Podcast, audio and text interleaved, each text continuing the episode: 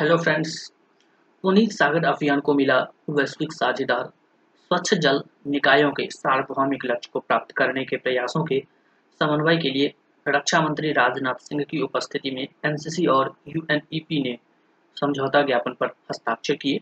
राष्ट्रीय cadet code और संयुक्त राष्ट्र पर्यावरण कार्यक्रम ने प्लास्टिक प्रदूषण के मुद्दे से निपटने और पुनीत सागर अभियान और Tide Turners plastic challenge programme के माध्यम से स्वच्छ जल निकायों का सार्वभौमिक लक्ष्य हासिल करने के लिए 22 सितंबर 2022 को नई दिल्ली में रक्षा मंत्री श्री राजनाथ सिंह की उपस्थिति में एक समझौता ज्ञापन पर हस्ताक्षर किए।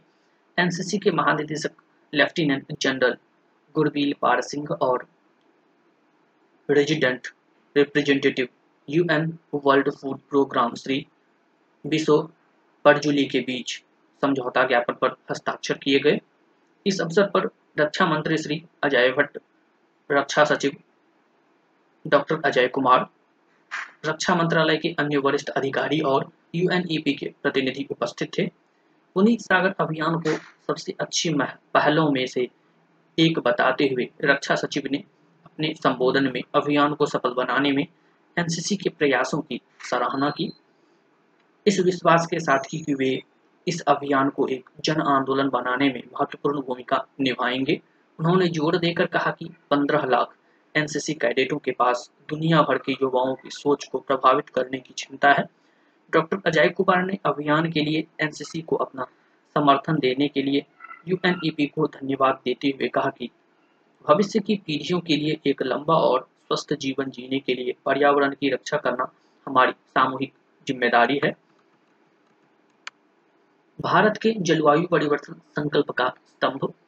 पुनीत सागर अभियान प्रधानमंत्री श्री नरेंद्र मोदी के दृष्टिकोण को साकार करने के लिए सरकार द्वारा की गई पहलों में से एक है, जिसे उन्होंने स्कॉटलैंड के ग्लासगो में आयोजित 26वें संयुक्त राष्ट्र जलवायु परिवर्तन सम्मेलन कॉप 26 के दौरान पंचामृत के रूप में बताया था। 31 अक्टूबर से 13 नवंबर 2021 के बीच प्रधानमंत्री ने पाँच अमृत तत्वों को जलवायु परिवर्तन से निपटने में भारत के अभूतपूर्व योगदान के रूप में पेश किया था। यह तत्व है। भारत 2030 तक अपनी गैर जीवाश्म ऊर्जा क्षमता को 500 गीगावाट तक ले जाएगा। भारत 2030 तक अपनी ऊर्जा आवश्यकताओं का 50 प्रतिशत नवीकरणीय ऊर्जा से पूरा करेगा। भारत अब से 2030 तक कुल अनुमानित कार्बन उत्सर्जन में एक अरब टन की कमी करेगा। 2030 तक भारत अपनी अर्थव्यवस्था की कार्बन तीव्रता को 45 प्रतिशत से अधिक कम कर देगा। 2070 तक भारत नेट ज़ीरो का लक्ष्य हासिल कर लेगा। आगे बढ़ती हुई मुहिम।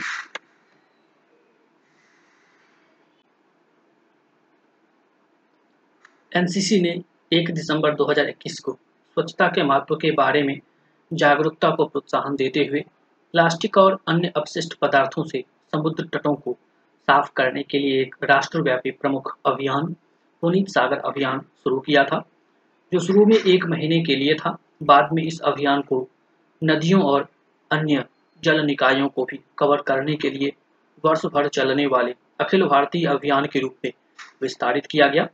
विश्व के सबसे बड़े वर्दीधारी युवा संगठन, एनसीसी ने अपने कैडेटों को प्लास्टिक और अन्य अवशिष्ट पदार्थ एकत्र करने के लिए प्रेरित किया।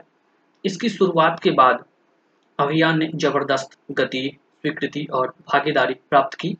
पर्यावरण, वन और जलवायु परिवर्तन मंत्रालय, विज्ञान और प्रौद्योगिकी विभाग, भारतीय नौसेना, भारतीय तटरक्षक बल, सैनिक स्कूल सोसाइटी, सेना कल्याण शिक्षा सोसाइटी सीमा सड़क संगठन और भारतीय राष्ट्रीय राजमार्ग प्राधिकरण सहित विभिन्न मंत्रालयों और संगठनों ने इस नेक काम में एनसीसी को अपना समर्थन प्रदान किया है।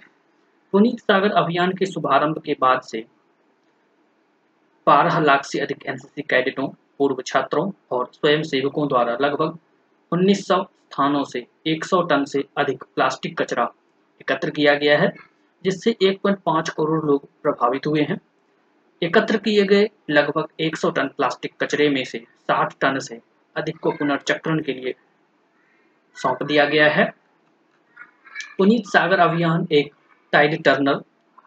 अभियान के बढ़ते समर्थन और सफलता के बाद अपने टाइड टर्नर चैलेंज प्रोग्राम के माध्यम से इस पहल में लगे यूएनईपी ने युवा संगठन की ताकत का लाभ उठाने के उद्देश्य से एनसीसी के साथ हाथ मिलाने का फैसला किया।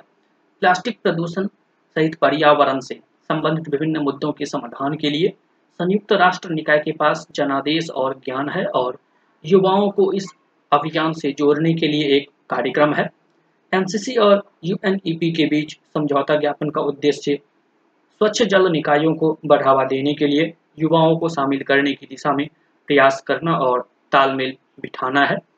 इसका उद्देश्य सूच, सूचना साझा करने और प्रशिक्षण पहल के माध्यम से क्षमता निर्माण और पर्यावरणीय स्थिरता पर जागरूकता पैदा करना एनसीसी कैडेट्स के लिए पर्यावरण और जलवायु परिवर्तन से संबंधित उपयुक्त राष्ट्रीय और अंतर्राष्ट्रीय प्लेटफॉर्मों में भाग लेने के अवसरों को बढ़ावा देना और पर्यावरण और जलवायु परिवर्तन से संबंधित पारस्परिक इरादे की संयुक्त पहल में शामिल होना है। तीन साल की अवधि तक लागू किए जाने वाले समझौता ज्ञापन का उद्देश्य पर्यावरण के क्षेत्र में सामान्य उद्देश्यों को प्राप्त करने के लिए उनके सहयोग और प्रभावशीलता को मज़बूत करना, विकसित करना और विस्तृत करना है।